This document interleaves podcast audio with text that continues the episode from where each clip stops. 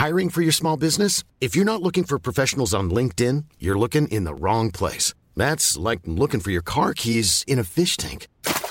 LinkedIn helps you hire professionals you can't find anywhere else, even those who aren't actively searching for a new job but might be open to the perfect role. In a given month, over 70% of LinkedIn users don't even visit other leading job sites. So start looking in the right place. With LinkedIn, you can hire professionals like a professional. Post your free job on linkedin.com slash people today. You should celebrate yourself every day. But some days, you should celebrate with jewelry. Whether you want to commemorate an unforgettable moment or just bring some added sparkle to your collection, Blue Nile can offer you expert guidance and a wide assortment of jewelry of the highest quality at the best price. Go to BlueNile.com today and experience the ease and convenience of shopping Blue Nile, the original online jeweler since 1999. That's BlueNile.com. BlueNile.com.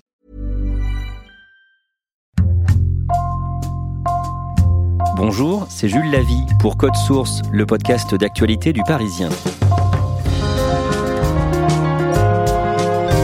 France veut relocaliser la chaîne de production du paracétamol d'ici trois ans. Vous avez peut-être entendu cette info. Le jeudi 18 juin, le président Emmanuel Macron a promis 200 millions d'euros pour aider aux relocalisations. L'avenir dira s'il s'agit d'un effet d'annonce ou non. En tout cas, la crise du coronavirus vient de remettre en lumière ce problème ancien. Chaque année en France, des centaines de médicaments viennent à manquer et souvent des médicaments essentiels comme des anticancéreux. Cet épisode de Code Source est raconté par Florence Méréo, spécialiste santé au Parisien. Le mardi 17 mars, c'est le début du confinement en France et dès le lendemain, les autorités sanitaires choisissent de restreindre la vente d'un médicament incontournable. C'est le paracétamol, c'est le médicament que l'on a tous ou presque hein, chez nous, euh, c'est du doliprane, euh, du dafalgan, euh, des efferalgan. Le paracétamol, c'est le médicament le plus vendu en France, il y en a presque un milliard de boîtes qui s'en écoulent chaque année.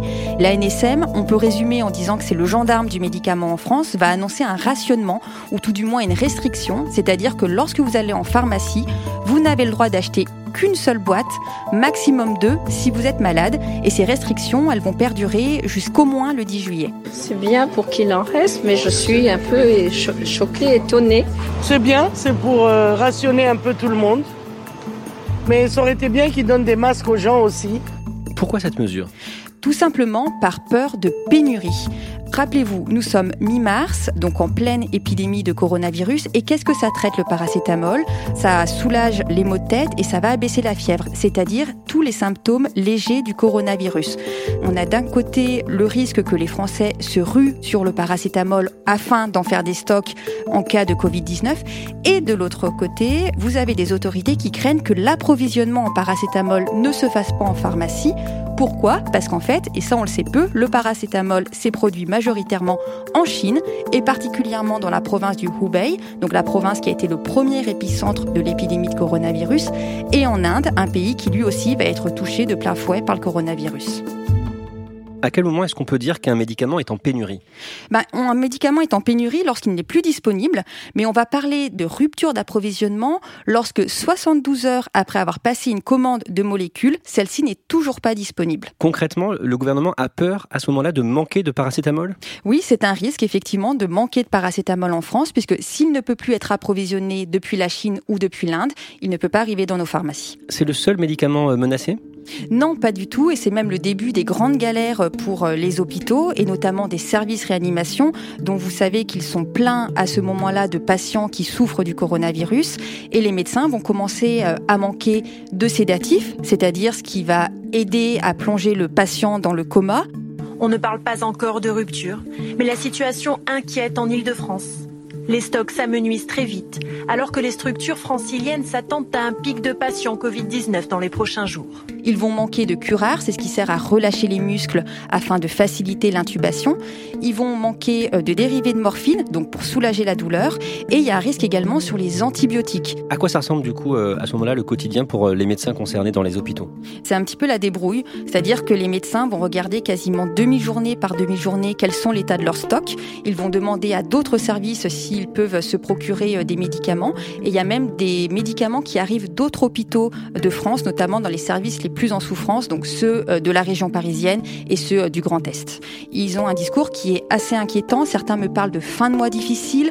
Un médecin me dit qu'il est devenu très radin sur les médicaments. Un autre me dit que l'angoisse le tenaille de moins bien soigner ses patients. C'est-à-dire qu'au moment où ils doivent traiter un afflux de patients, ils doivent se battre chaque jour pour trouver des médicaments. Oui, c'est ça. Et en tout cas, il y a cette peur qui est là de ne pas avoir assez de médicaments. Et des médicaments, encore une fois, qui sont des médicaments essentiels. C'est-à-dire qu'on ne peut pas plonger un patient dans le coma s'il n'y a pas de sédatif.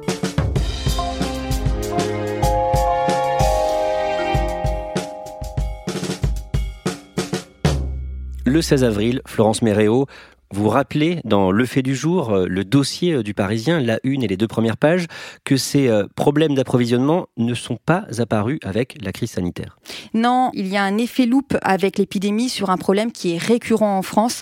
Chaque année, on le sait peu, mais il y a plus de 850 médicaments qui viennent à manquer. La crise du coronavirus, elle nous a un petit peu mis en pleine figure toutes nos faiblesses. Et la première d'entre elles, c'est que nous sommes extrêmement dépendants des autres pour l'approvisionnement de nos médicaments.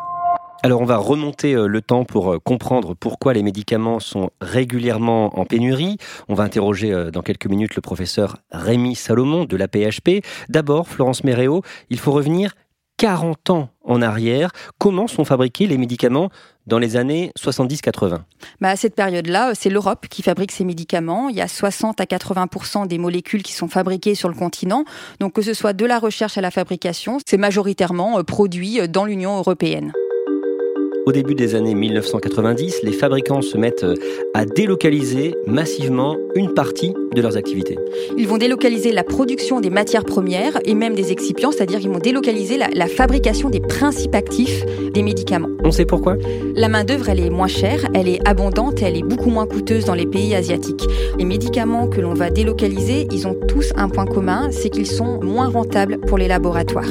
Quand un laboratoire fabrique un médicament, pendant 20 ans, il va avoir le monopole monopole sur ce médicament. Au bout de 20 ans, on dit que le médicament, il devient mature, c'est-à-dire que son brevet tombe dans le domaine public et qu'il est copiable. C'est tout simplement euh, les médicaments génériques. Plusieurs labos vont pouvoir le produire et donc là, ça va être la concurrence des prix. L'idée, c'est évidemment de le produire euh, à bas coût. Et c'est souvent ces médicaments-là qui sont délocalisés euh, vers l'Inde et vers la Chine c'est aussi plus facile, moins contraignant de fabriquer des médicaments euh, en Asie? Notamment sur le plan écologique. Les normes environnementales sont moins contraignantes dans ces pays-là. Produire un médicament, c'est assez polluant. Hein. On utilise des solvants, il va falloir les rincer. Euh, et c'est vrai qu'on se dit, en Asie, c'est moins contraignant, mais on sait que quand même en Inde, il y a des rivières qui sont devenues de véritables pharmacies flottantes. À partir de ces années-là, puis dans la décennie suivante, à quoi ressemble le processus de fabrication d'un médicament? Il va avoir un parcours un peu dingue à travers le monde. Il va parcourir des milliers et des milliers de kilomètres avant d'arriver dans votre armoire à pharmacie. Pour bien comprendre, il faut savoir qu'un médicament, c'est composé euh, d'une matière première, ce qu'on appelle le principe actif, ça va être une poudre, à laquelle on va ajouter des excipients. Ça peut être de l'amidon, du mannitol, du lactose. Et ensuite, tout ça, ça va être transformé en, en cachet, en comprimé euh, ou en gélule. Et ensuite, ça va arriver dans nos pharmacies. Pour beaucoup de médicaments, pas pour tous, mais pour beaucoup, il va avoir un circuit de fabrication, c'est-à-dire que la matière première va être produite en Chine. Elle va ensuite être envoyée en Inde où elle va être transformée et ensuite ça va revenir dans l'Union européenne où ça va être transformé en cachet. Quand vous regardez sur vos boîtes votre paracétamol et si vous voyez qu'il est produit en Hongrie ou en République tchèque, en fait, c'est pas la matière première qui est produite mais c'est le conditionnement qui est effectué. Le fait de produire euh, les médicaments en Asie, est-ce que ça remet en cause leur qualité? C'est pas parce qu'un médicament il est asiatique qu'il est mauvais, euh, et ça a même eu parfois du bon. Si on a pu fournir massivement des antirétroviraux à l'Afrique contre le VIH, c'est aussi parce qu'ils ont été produits en Afrique. Mais on est allé un petit peu trop loin dans la délocalisation. Il y a aujourd'hui 60 à 80 des principes actifs qui sont fabriqués à l'étranger, ce qui nous met en fait dans une situation d'extrême dépendance. Lorsqu'il y a un problème dans ces pays là c'est tout le monde entier qui retient son souffle. C'est euh, la définition euh, par excellence de l'effet papillon.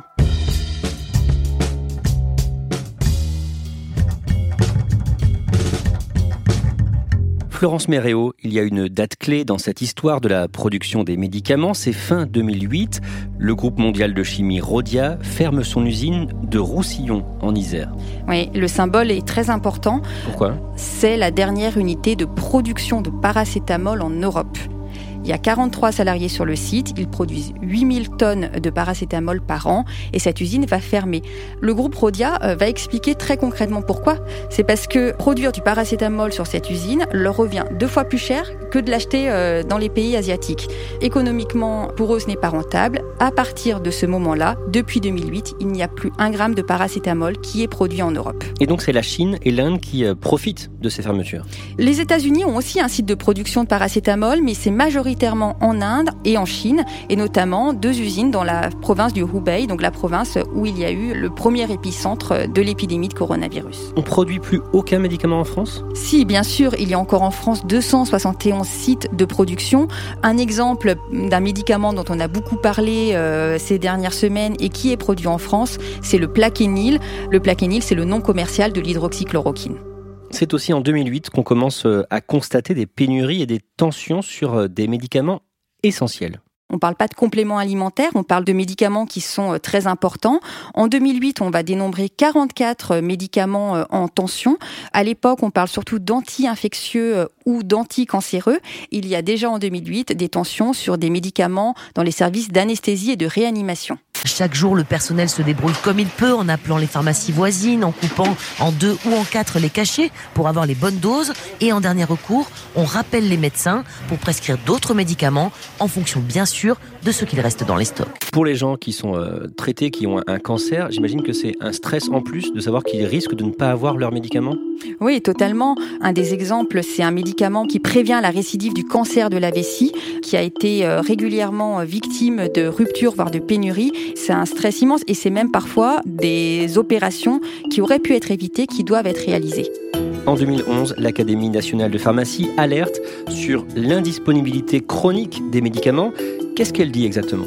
Elle va même créer un groupe de travail sur ces questions-là et elle remarque que déjà à l'époque, il y a 86% des hôpitaux pour lesquels la question des pénuries est une préoccupation quotidienne. Dans les années qui suivent, le nombre de médicaments qui manquent régulièrement explose. On est passé de 44 en 2008 à plus de 850 en 2018. On a multiplié par 20 le nombre de médicaments euh, en tension. Selon France Asso Santé, qui est une fédération qui regroupe les usagers de la santé, il y a un Français sur quatre qui a déjà été en manque de son médicament. Par exemple, c'est le Cinémet, qui est un médicament qui est utilisé par les personnes qui souffrent de la maladie de Parkinson. Sans ce médicament, c'est des corps qui se raidissent, c'est des corps qui tremblent, c'est des corps qui se fatiguent. J'avais rencontré euh, la famille d'un jeune homme euh, qui est euh, épileptique et qui manquait de 10 dents, donc un anti-épileptique. Ce jeune homme avait dû être hospitalisé faute d'avoir son médicament. Son corps convulsait, se contractait.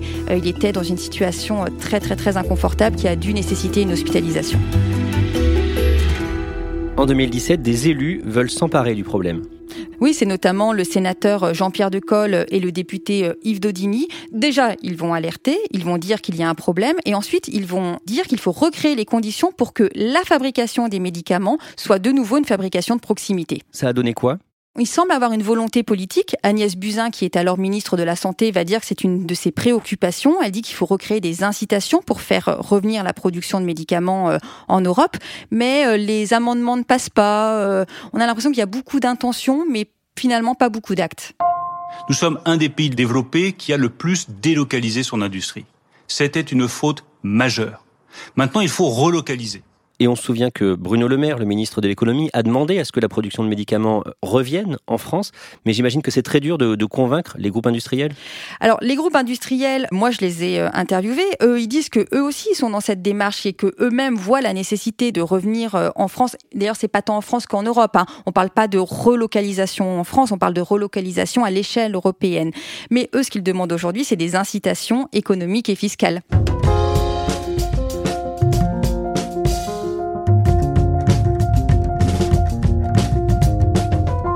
Rémi Salomon est l'invité de Code Source aujourd'hui. Rémi Salomon, vous êtes le représentant élu des médecins de l'APHP, l'assistance publique hôpitaux de Paris. Le 31 mars, vous avez lancé avec euh, huit grands hôpitaux européens un appel à tous les gouvernements de l'UE pour alerter sur euh, les pénuries de médicaments. D'abord, pourquoi est-ce qu'il y a ces pénuries? Je ne sais pas précisément vous dire médicament par médicament pourquoi celui-ci plutôt que tel autre. Ce que je sais, c'est qu'il y a une certaine opacité sur la chaîne de production. Et donc, c'est difficile de comprendre. À partir du moment où la chaîne de production est un peu opaque, on ne sait pas très bien, finalement, à quel niveau ça pêche. Alors, de manière générale, les stocks dans les hôpitaux sont assez faibles. Hein. On a eu sur certains euh, sédatifs moins d'un jour de stock, c'est-à-dire qu'on était proche, vraiment très proche de la rupture. Donc, on a eu cette crainte tous. Et on s'est dit, il faut qu'on fasse passer un message auprès des responsables politiques en Europe, et on a écrit au chef de gouvernement, à la Commission européenne, en leur disant il faut qu'on essaie de mutualiser ce que l'on peut mutualiser. Donc c'est mutualiser euh, les stocks peut-être, et puis mutualiser les achats.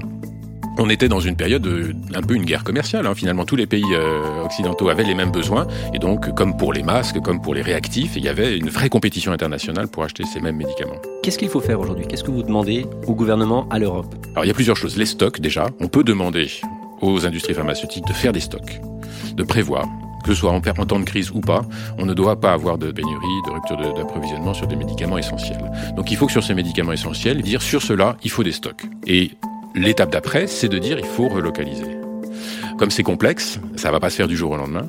Il y a certaines étapes, les étapes finales, que l'on peut probablement relocaliser assez vite. Il faut pour cela identifier quels sont les fournisseurs, et donc il faut de la transparence. Ça paraît très compliqué euh, de pousser des grands groupes pharmaceutiques à changer leurs choix économiques ce qui est compliqué, c'est, je, pense que c'est plus une question de volonté politique. Si l'on veut avoir une indépendance sanitaire, il faut, à mon avis, que la puissance publique intervienne. Les grands groupes pharmaceutiques ont des actionnaires et c'est malheureusement ça qui domine. Mais on voit bien que la politique d'une grosse industrie pharmaceutique, elle ne correspond pas forcément à l'intérêt national. Les ministres euh, Bruno Le Maire et Olivier Véran se sont euh, prononcés pour euh, la relocalisation de la production d'une partie des médicaments, mais est-ce que ça va suffire? Les dirigeants de l'industrie pharmaceutique le disent eux-mêmes. On peut le faire à condition qu'on nous donne des conditions économiques favorables. Ça peut se discuter. Et je pense que la vraie indépendance sanitaire, elle passe par l'intervention publique. Mais donc il y a un espoir je suis pas hyper optimiste car euh, il y a eu euh, une proposition de loi qui n'a pas été retenue hein, pour donner de la transparence sur le médicament et donc c'était une première étape hein, pour aller vers cette euh, indépendance et cette intervention de la puissance publique dans la production du médicament. Et récemment, encore il y a quelques jours, il y a eu à nouveau une tentative qui a terminé en queue de poisson. Donc pour le moment, la volonté politique n'y est pas encore. Pourtant, il faudrait, parce que si la deuxième vague arrive dans six mois, on a en six mois, on peut hein, relocaliser un certain nombre de choses. Il faut vraiment qu'on y aille. Pour le moment, je le vois pas. Merci Rémi Salomon et merci à Florence Méréo. Code Source est le podcast d'actualité du Parisien, disponible chaque soir du lundi au vendredi. Si vous aimez Code Source, n'hésitez pas à nous le dire en mettant des petites étoiles sur votre application de podcast préférée, comme Apple Podcast ou Podcast Addict. Cet épisode a été conçu et préparé par Thibault Lambert, production Stéphane Geneste et Myrène Garay-Coechea, réalisation Alexandre Ferreira.